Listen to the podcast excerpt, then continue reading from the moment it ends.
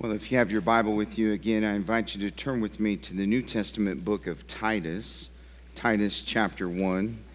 If you're using a Pew Bible, you'll find it on page 1271.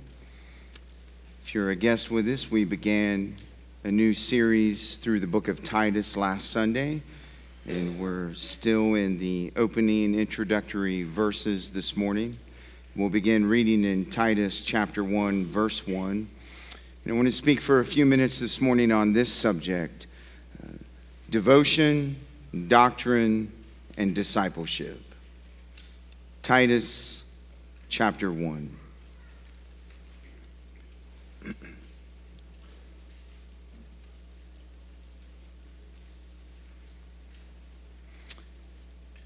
Wonderful to hear the pages in your Bible. It's helpful to bring your Bible to church, by the way. Titus chapter 1, beginning in verse 1. And this is what the Word of God says Paul, a servant of God and an apostle of Jesus Christ, for the sake of the faith of God's elect and their knowledge of the truth, which accords with godliness, in hope of eternal life, which God, who never lies, promised before the ages began and at the proper time manifested in his word through the preaching with which I have been entrusted by the command of God our Savior. To Titus, my true child in a common faith, grace and peace from God the Father and Christ Jesus our Savior. According to Titus chapter 1 in verse 5, the Apostle Paul left his young protege in Crete because there were tasks unfinished in the Cretan church, and it was Titus's responsibility to address them. These unfinished tasks are the same concerns that need to be addressed in the church today. Every church needs to think carefully about and address the selection and appointment of church elders. Every church needs to warn of the damaging effects of false teaching. Every church needs to properly apply doctrine to duty. Every church needs to proclaim the transforming power of Christ's work.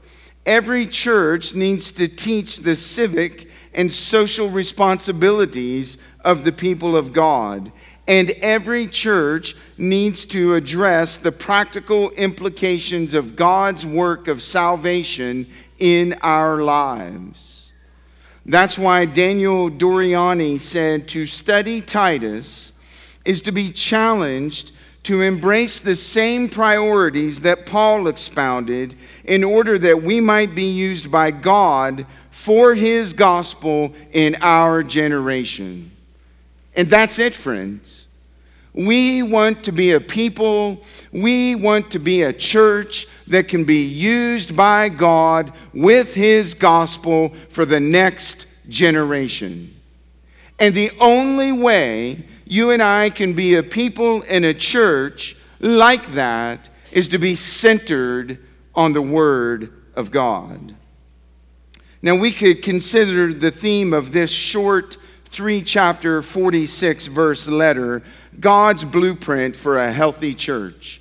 Because in it, Paul lays out for Titus what the church should look like when it is healthy. And he begins by expressing his devotion to God and to his church, by emphasizing the importance of doctrine, and by encouraging discipleship. And last week we spent all of our time thinking about Paul's devotion to God and to his church. And this morning we're going to pick up from that devotion and we're going to think about doctrine and we're going to think about discipleship. So I want you to see, first of all, today, Paul's emphasis on doctrine in verses 2 and 3. And this is what he writes in hope of eternal life, which God, who never lies, promised before the ages began, and at the proper time manifested in his word through the preaching with which I have been entrusted by the command of God our Savior. In these verses, Paul connects his devotion as an apostle of Jesus Christ and as a servant of God to the doctrine with which he has been entrusted. And you'll notice in the text carefully that Paul rests his doctrinal convictions and beliefs in the very nature and character of God by affirming at the outset, God never lies.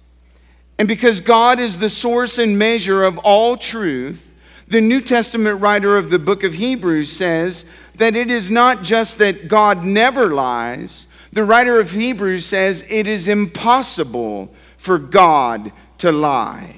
He writes in Hebrews chapter 6 and verse 18 so that by two unchangeable things in which it is impossible for God to lie, we who have fled for refuge might have strong encouragement to hold fast to the hope set before us. And that's the key. Paul has hope in his doctrinal convictions and beliefs because he knows that he is serving a God who never lies. He knows that it is impossible for God to lie. Moses reminded the people of his day of the same thing that not only can God not say what is untrue, but having said something that is true, God never changes and never alters his purpose or retracts his word. Moses said this about this unchangeable nature and character of God in Numbers 23, verse 19. God is not man that he should lie or a son of man that he should change his mind? Has he said, and will he not do it? Or has he spoken, and will he not fulfill it? It is impossible for God to lie.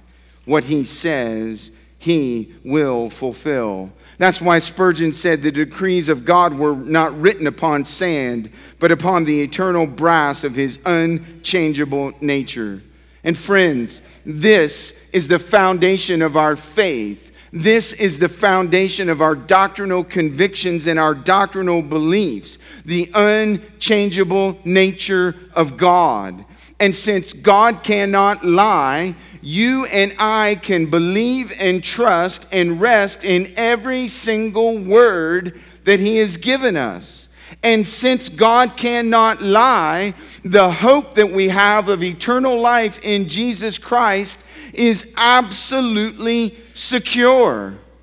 And in a world who thinks that God's word is no longer valid and no longer relevant, and we got to repackage it and rechange it. The Apostle Paul is pointing every church and every believer back to the unchangeable nature and character of God, from which every single one of his words and commands and principles and precepts flows. And because God never changes, his word never changes. And because his word never changes, you and I can have hope. And he says in this text, this is the hope of our eternal life. And it is absolutely certain and secure. And notice in the text, when this hope was promised, it was promised before the ages began, literally before time began. Friends, I want you to understand this morning that the plans and the purposes of God are not an afterthought with Him. He planned His salvation, He planned His uh, thinking for the whole world down to the very last detail before Genesis 1 1, before time ever began. And the Bible teaches that before time began, God the Father loved God the Son.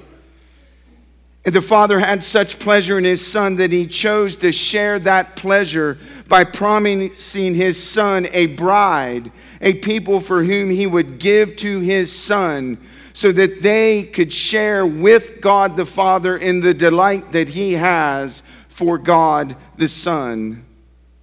And out of love and obedience to the Father, the Son left heaven to be born of a virgin to live a perfect human life as our representative, to die a painful and shameful death on the cross for your sin and for my sin, not for sin that he committed. He never committed sin. He died for your sin, he died for my sin.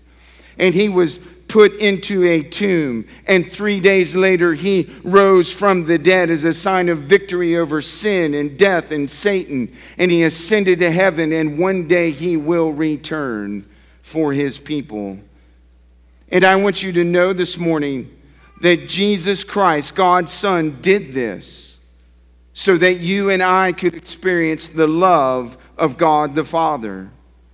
And God the Father planned this so that we would behold the delight of God the Son in all of his glory.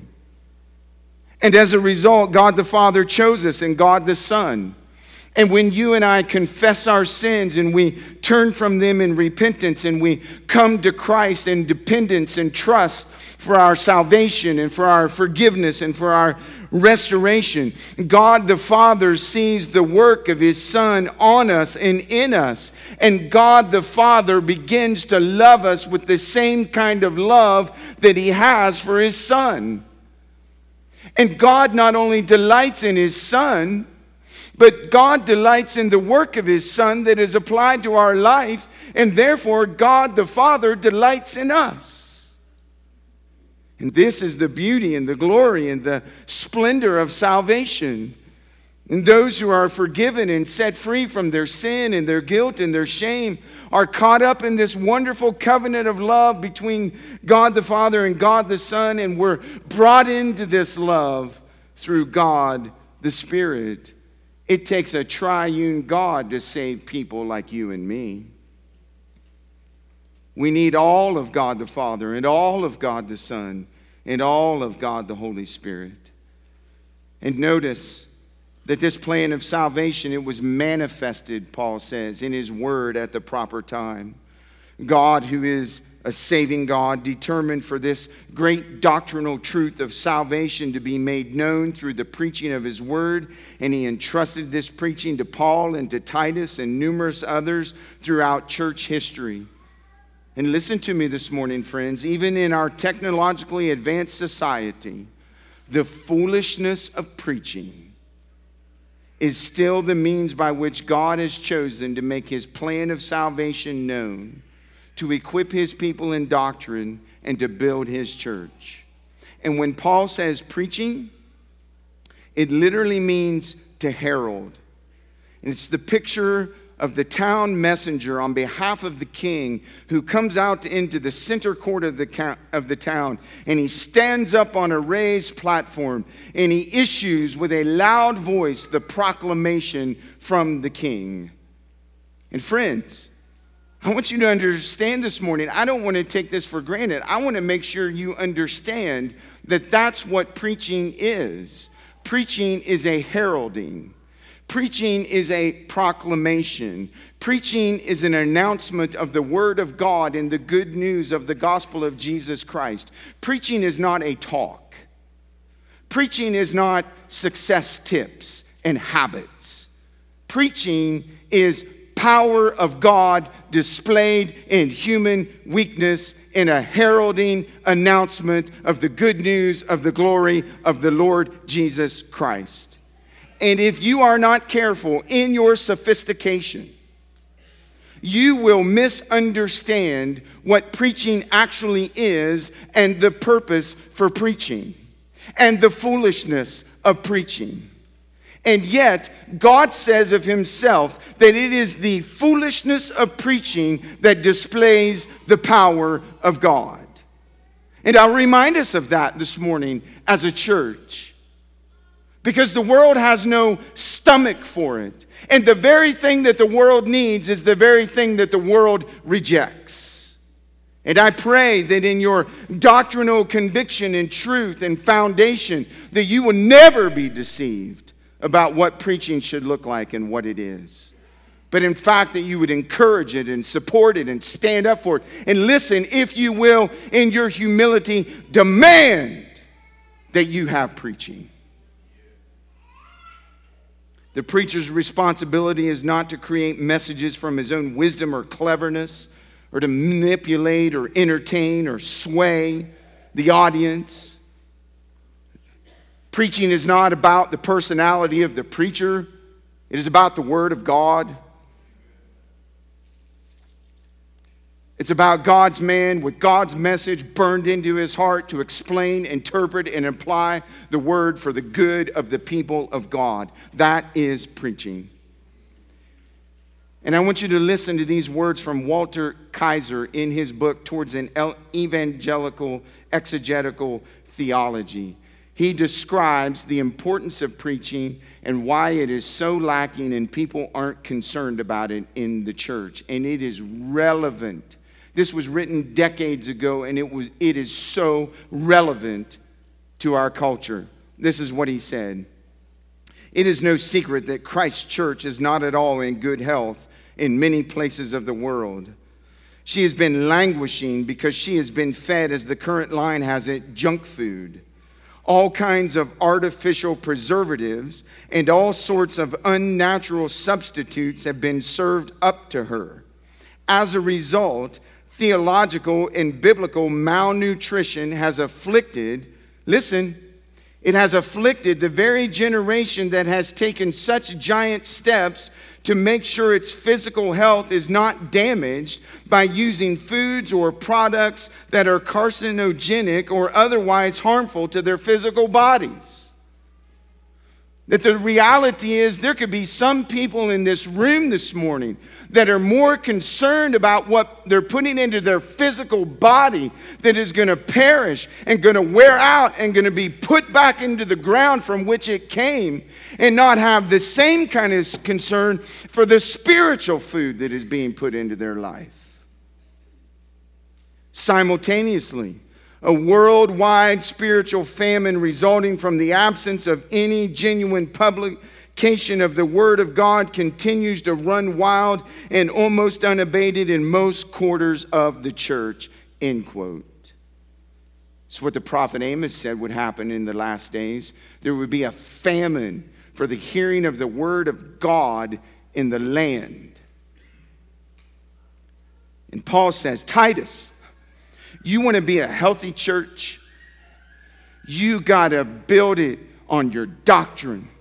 You got to have a strong conviction that every single word that flows from God is unchangeable because God is unchangeable. And Titus, you got to preach it, you got to proclaim it.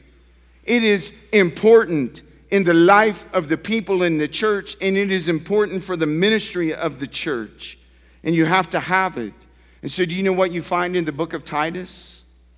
Doctrine. You have your Bible open? In Titus chapter 1 and verse 5, Paul directs Titus to appoint elders in every town. But he tells us in the subsequent verses that it's not enough that an elder is sent to sound doctrine, an elder must live what he professes. He must have sound doctrine and then he must live that sound doctrine. In chapter 1 and verse 9, uh, Titus is told that elders must hold firm to the word of God, they must instruct in sound doctrine, and they must rebuke those who contradict sound doctrine. In chapter 1 and verse 13, Paul says that true and pure doctrine is required of anyone who would speak in the church. In chapter 2, verses 1 and 2, Titus was to teach sound doctrine, and older men and older women were to be sound in their faith. They were to believe sound doctrine. In chapter 2, verses 7 and 8, Titus was to show integrity and dignity and sound speech in all of his teaching. He was to have sound doctrine and teaching. And in chapter 2, verses 9 and 10, Paul says that slaves are to adorn the doctrine of God. You cannot get away from doctrine in this little book. And what I want you to see this morning is that Paul's devotion to God and Paul's devotion to the church and Paul's devotion to Titus was directly related to his doctrine and what he believed about God and what he believed about God's word. Paul told his other young protege in ministry, Timothy, that you cannot, to be a healthy believer, to be a healthy church, you cannot separate your life and your doctrine. You can't separate the way you live with what you believe. And this is what he said in 1 Timothy chapter 4 and verse 16. Keep a close watch on yourself and on the teaching. Persist in this, for by so doing you will save both yourself and your hearers. Keep a close watch on your life. Keep a close watch on your doctrine, because your doctrine will inform your life. Doctrine is for life, friends. Doctrine is for living. And if you believe wrong, you'll live wrong. And so you have to believe right. And if we're going to be a healthy church, if you're going to be healthy believers, you have to have the right belief as the foundation for your life. We have to have the right belief as the foundation for our church. Doctrine matters. It mattered to Paul, and it should matter to us. And with these words, Paul is teaching Titus to have confidence in his calling, to have confidence in his convictions. Listen, because gospel ministry does not need to be reinvented, it doesn't need to be marketed, and it doesn't need to be updated. The church just needs to simply hold fast to and proclaim what God has already said in his word. That's it. You don't need to reinvent it, proclaim it, believe it. Live it. So, this text demands that we ask if our life is resting on the sure foundation of the unchangeableness of God and of the unchangeableness of His Word. It demands that we ask are we building our marriage? Are we building our parenting on the unchangeable character and nature of God and His Word? Are we applying the unchangeable principles of marriage and parenting from the Word of God to our lives? It demands if we're single if we're, or if we're in transition in our lives, if we're thinking about our future and our future desires and plans under the scope of the unchangeable nature and character of God and His Word? Or are we making God and His Word an after, afterthought to our plans and our future and our direction? Oh, friends, do you see the importance of what you believe and believing right? Do you see the importance of a church holding the line and continuing to preach, even when it's not popular, even when other people are demanding that we do other things. Do you see the importance of these matters? Do you see that your devotion to the church and your devotion to God and your devotion to your brothers and sisters in Christ is directly connected to what you believe about God and His Word?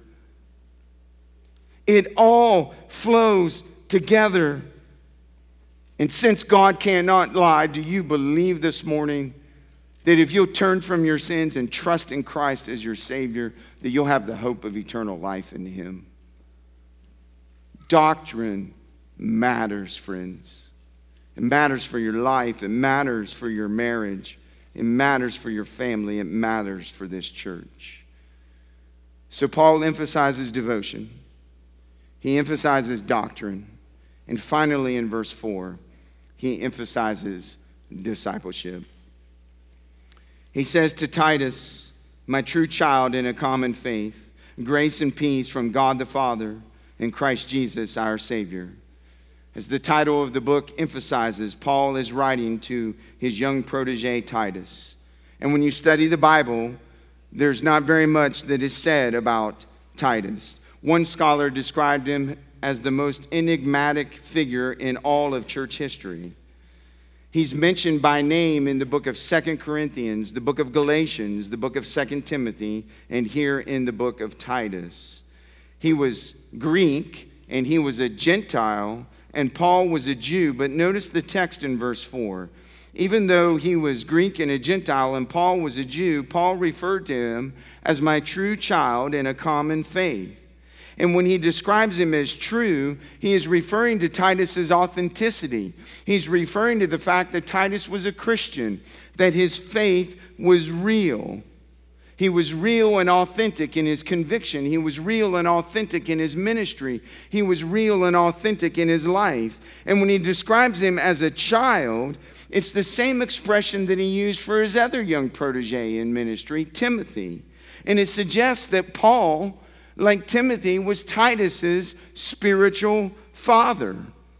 That Paul had led both Timothy and Titus to faith in Christ, that Paul, that Paul had both nurtured and fed and developed and discipled both Timothy and Titus, and that Paul had a strong father son relationship with this man. He intentionally invested in Titus's life. And he says in verse 4 that they shared a common faith, a common belief, the body of Christian truth. It's the same language that Jude describes the body of Christian truth in Jude 3. He said, Beloved, although I was very eager to write to you about our common salvation, I found it necessary to write appealing to you to contend for the faith that was once for all delivered to the saints. That's it. That's the common faith. It's the common salvation that they have in Jesus Christ. It's the common beliefs that have been handed down to us through the Word of God throughout all of church history. And it was delivered once and for all to all of the saints. And this is what united Paul and Titus, though from various different backgrounds, together in this father son relationship in the faith. And out of this relationship, Titus became a missionary partner to Paul, and he served with Paul the last 15 years of Paul's life in Ephesus, Corinth, and now Crete. And the text tells us that Paul has left Titus in Crete to finish what remained in the churches. That Titus was to shepherd and teach the church at Crete. Now, what you need to understand is Crete was a difficult and hard place. One historian described Crete this way It's almost impossible to find personal conduct more treacherous or public policy more unjust than in Crete. And you thought you had it bad. Look in Titus chapter 1 and verse 12. This is how Paul describes the culture of Crete. He said, One of the Cretians, a prophet of their own, said, Cretians are always liars, evil beasts, and lazy gluttons. That was the culture of Crete, full of liars, evil beasts, and lazy gluttons. And in addition to that, there was moral and doctrinal confusion in the church. Look at Titus chapter 1 and verse 16. Paul says they profess to know God, but they deny him by their works. They are detestable, disobedient, unfit for any good work. And so Paul drops his young protege in ministry into the context of that culture, and he says, Titus, there's things that are a mess and unfinished in the church at Crete. Straighten it out. And so Paul had a concern for this church. Now I'm going to show you what his concern was. Keep your Bible open. In chapter 1 and verse 5, he wanted order brought into the church. He says, This is why I left you in Crete, so that you might put what remained into order. He wanted the church to be orderly. In chapter 1 and verse 13, he wanted the church to be healthy. He said, This testimony is true. Therefore, rebuke them sharply that they may be sound in the faith. He wanted the church to be sound in its faith, he wanted it to be healthy. And then in chapter 2, in verse number 10, he wanted it to be lovely. He says, Not pilfering, but showing all good faith, so that in everything they may adorn the doctrine of God our Savior. He wanted the church to adorn the doctrine of God. He wanted the church to be a lovely picture of what God is like. And so, through these three concerns for the church, we see Paul's desire for Titus to establish a link between devotion, doctrine, and discipleship. How was Titus to do this? Well, when you study the book, you're going to find the word teach, instruct, and remind used six times in three chapters. How is Paul to make the church orderly? How is he to make it healthy? How is he to make it lovely? He is to teach, he is to instruct, and he is to remind. He is, continue, he is to continue to do this over and over again. Now, are you thinking with me? Are you asking the question? What does he need to teach? What does he need to instruct? And what does he need to remind? Are you asking that question? Don't you want to know? Aren't you curious? Three things salvation, number one. Could you listen to your pastor this morning? This is the foundation for everything in your life and in your family and in the church. It is salvation that is found in Jesus Christ and Jesus Christ alone. For a church to be orderly, for a church to be healthy, and for a church to be lovely, the church must be made up of saved people. And even when a church is made up of saved people, it is still difficult for a church to be orderly, healthy, and lovely because we're all still sinners even though we've been saved. But it really helps if at the foundational level, what it means to be a member of a church is that you're a Christian, that you're saved, that you've turned from your sins and trusted Christ as your Savior. And did you know in the book of Titus, there's two major gospel sections that present the plan of salvation and the work of Jesus Christ in this book? In Titus chapter 2, verses 11 to 14, you find the first one. And in Titus chapter 3, verses 3 through 8, you find the second one. And do you know what Paul teaches in these two passages? What he teaches in these two passages is true of every single person that is in this room. Every single one of us is ruined by sin. We've all fallen short of the glory of God. We've all been born in sin. What is true for every single one of us in this room is that God, while we were still sinners, sent a rescuer, his son, the Lord Jesus Christ. And what is true for every single one of us in this room, if we will confess our sins and if we will repent and turn away from our sins and turn to Christ, God will redeem us and set us free from our sins. He will give us new life in Jesus Christ and He will renew us. And once we're renewed, Paul says in these texts that we will have a relentless desire to love God and serve Him and worship Him. And Paul says in this text, when you're a true Christian, you're ready for the Lord Jesus Christ to return. Now, I've just summarized for you quickly what I said in point number two about the gospel and what Christ has done for all of us. And I've summarized it in those six words and markings. And what I want you to know this morning is if that outline that I've just described doesn't describe you, you need to know Christ as your Savior. You need to be changed. And so, for a church to be orderly, healthy, and lovely, it must be made up of saved, regenerated, born again, forgiven people. So, Titus is to teach them about salvation. Secondly, Titus is to teach them about service. It is filled all through chapter 2 and chapter 3. And notice the order. He didn't talk to them about service before he talked to them about their salvation, because your service always flows from your salvation. And listen to me, you need to get this straight. We live in a culture, we live in an area where churches say, Oh, you work, and if you work good enough, the good will outweigh the bad, and you'll get to heaven. Friends, that is not in your Bible. I've read it from cover to cover. It's not there. Oh, works get you to heaven, but it's not your works, it's Christ's work. You need Christ's work to take you to heaven, not yours. Yours will never get you there. But once you know Christ is your Savior, and once you've been changed, and the old is gone and the new has come, like the Bible talks about, you got a desire to want to serve Him. You want to please Him. You want to obey Him. You want to follow Him. You want to make a difference with your life for Him. And so Titus will teach them about service. Service doesn't get you to heaven, Works don't get you to heaven. The good will never outweigh the bad. You need the goodness of Jesus Christ on your life to get to heaven, friends. Don't ever forget that. Don't ever forget that. And number three, he'll teach them about others.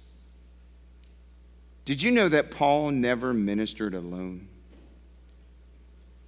He always had other people in his life. When you study his letters carefully, they always carry greetings to friends and fellow coworkers. When you read the end of the book of Romans, for example, if you stop and count, he lists 27 people that he sends greetings and affection to at the end of the book of Romans. Paul never ministered alone. Paul built relationships. Paul invested in other people's lives. Listen to your pastor. This is not to be unique with Paul. Paul's way of doing life and ministry in the church should not be unique to him. We all, as brothers and sisters in Christ, have responsibilities to others. Do you have your Bible open? I'll show you. Titus chapter 1 and verse 5. Titus's mission was to, impo- to appoint other elders. Chapter 1 and verse 9. The elder's mission was to encourage and instruct other people. Titus chapter 1 and verse 11. The sin of false teachers was ruining other people in the church. Chapter 2, verses 1 through 8 older men, older women, younger women, and younger men were to set examples for one another and influence other people's lives. Chapter 2, verses 9 through 10. Slaves are to order their con- conduct so as to promote the spiritual well being of their masters chapter 3, verses 1 and 2. All of the church is to exhibit respectful and responsible behavior in the community for the good of others. Chapter 3, verses 9 through 11. Divisive behavior within the church is to be avoided and disciplined because it hurts others. Do you see? Gospel life and gospel ministry is not just about you, it's about others. And against the tendency in our culture to make our faith private, these expectations and admonitions of the apostle remind us that God does not intend for any of us to live our faith in isolation away from other people. It is contrary to the thinking of Scripture. Church is not about you. Kent Hughes said it this way a mark of maturity in believers is their sense of responsibility for others in the church community. Whatever community of believers we currently share, whether it is in an academic, institutional, or social setting, it is a training ground for the development of a heart of concern for others. The church is a training ground to develop a heart of concern for other people. He goes on. If we limit our interest and involvement in such a community to what benefits us, we will stunt the growth of a mature faith in ourselves and will also deny the spiritual community the gifts we possess that would further its ministry. So you'll stunt your own growth and you'll stunt the growth of the church if you live for yourself. By giving our time, sharing our wealth, praying for the needy, forgiving each other, and living godly lives for the sake of one another in the church, we develop the selfless attitudes and expansive hearts that are necessary for effective witness to those outside the church. Did you hear that? Selfless attitude, expansive heart, when you give of yourself to others. To be a Christian is to be a disciple. It is to be a follower of the Lord Jesus Christ. And to be a disciple is to be someone who invests in the lives of other people. The Apostle Paul discipled elders and deacons and leaders in the church. And eventually he discipled Titus. And in this book, he says to Titus, Titus, I've invested in you. Now you take what I've given you and you go and you invest it in others so that they can take what you give them and go invest it in others. And Titus, that's how you're going to reach the church and that's how you're going to reach the next generation. And Titus, if you want a life that lasts after you're long gone, invest in other people. That's the principle, friends. It's as simple as this.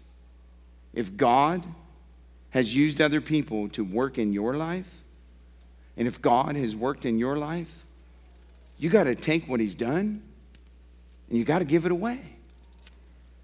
You got to give it away. Robby Gallaty said the goal of Christianity is not to show up at church every Sunday morning and simply be fed by the pastor. The goal of Christianity is to be fed in a way that allows and encourages you to give it away. I'll tell you this, friends. You can count on me coming to be hot, fired up, and prepared every week to give you everything that I've got. But if you soak it up, if you soak it up, if you soak it up and you never do anything with it, you'll sour. You'll sour. And you'll be stunted in your growth. You got to give it away. So who are you giving it away to? You say, "Oh, pastor, I can't give it away. I'm an introvert." Uh, that isn't going to work on me. I, I, I think I can stand toe to toe with any introvert in here. And look where I am right now. No, that's not going to work. I don't know enough. Cop out. You know something? Don't you? Don't you know something? Well, take the something that you got and give it away, and God will give you more.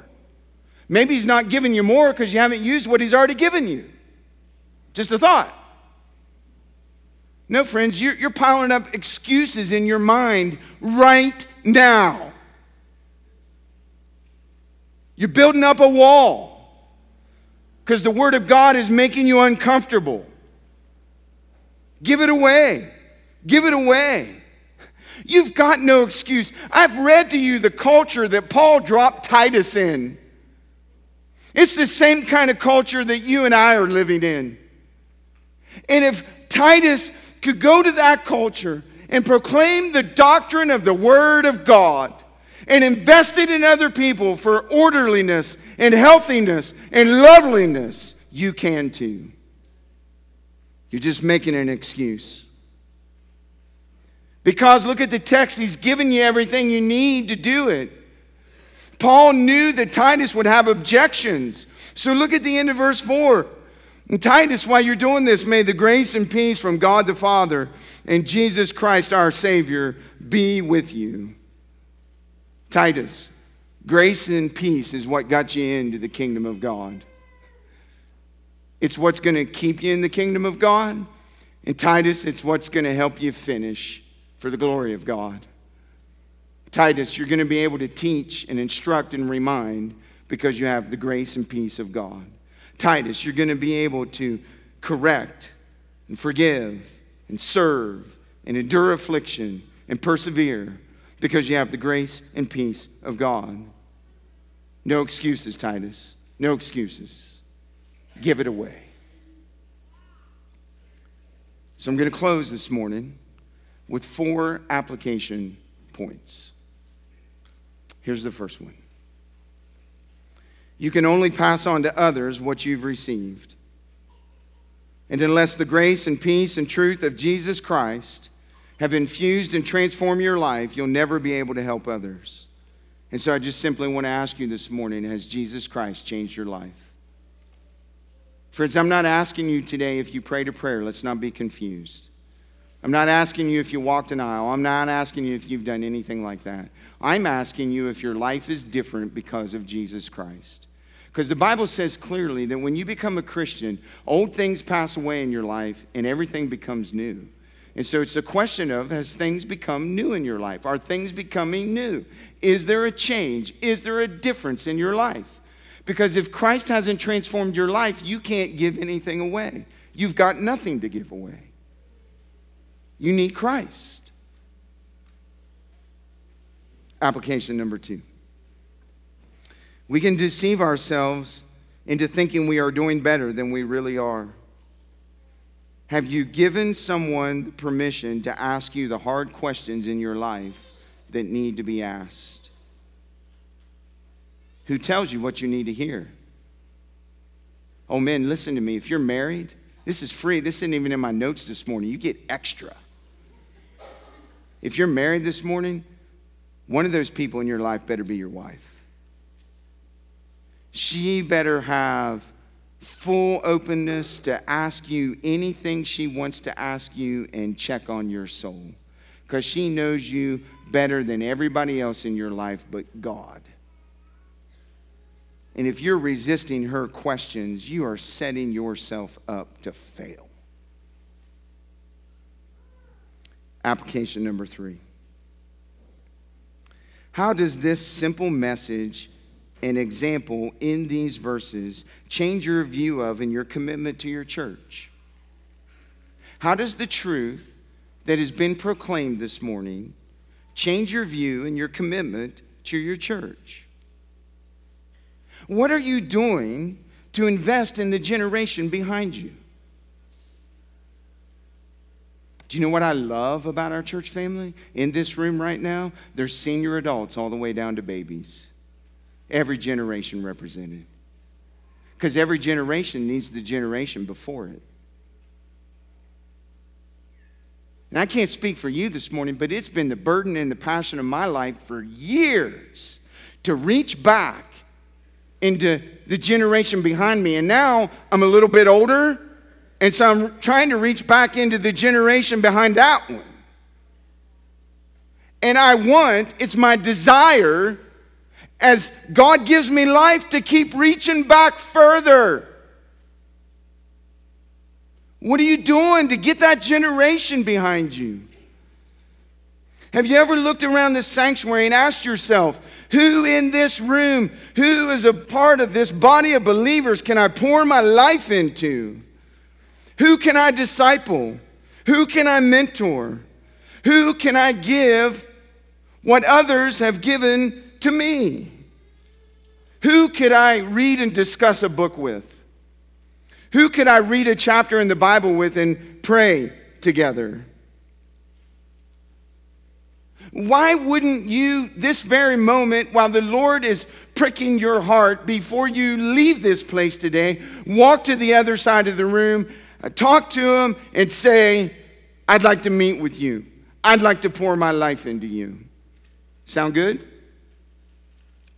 You might be surprised at their answer. Have you ever looked around in the room and said, Oh, I just wish I could spend some one on one time or two on two time with those people and, and I could just ask questions and glean from them and spend time together? Why wouldn't you go approach them today? Hey, could you make some time for me? I've seen what God's doing in your life and I could use some help. Could use some guidance. Would you give me time? Why wouldn't you ask him? Why would, you, why would you come to church every week and sit in the pew and say, Oh, I hope that'll happen. I hope that'll happen. I hope I can get close to him sometime. I hope I can make a connection. Go to him. You're overcomplicating the issue.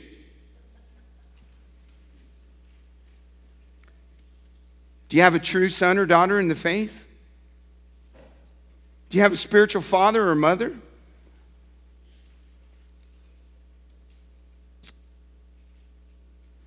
Or is all that God has put in you and all the abilities that He's given you going to be over when you're dead? Or will be, other people be walking around this earth, in this church, in this city with your fingerprints all over their life? This is the question. Application point number four. Are you growing in your devotion to God and His church, friends? I'm serious. The way this world is, the way this culture is, you can't be a half hearted Christian anymore. You need to be devoted to God. And I'm going to say to you, you need to be devoted to His church and to the people of God. Half heartedness is not going to get you through what's coming next. Devotion will. So, are you growing in your devotion to God and His church? Are you making progress in your knowledge and love for doctrine and for God's Word? Are you taking all of this that you've been given and giving it away to others? That's discipleship. And do you see it? Do you see the triad in the book? Be devoted to God and His church. And the fuel for your devotion comes from doctrine, from the unchangeable nature of God and His Word, and it will fuel your devotion. It will put fire in your bones and in your soul. And then, as you're burning for Jesus, you're just spilling it out on other people and investing in their lives and making a difference in them. It's not everything that makes a healthy church, but I'm going to tell you this morning if you don't have devotion, if you don't have doctrine, and if you don't have discipleship, you do not have a healthy church. You need all three. Let's pray.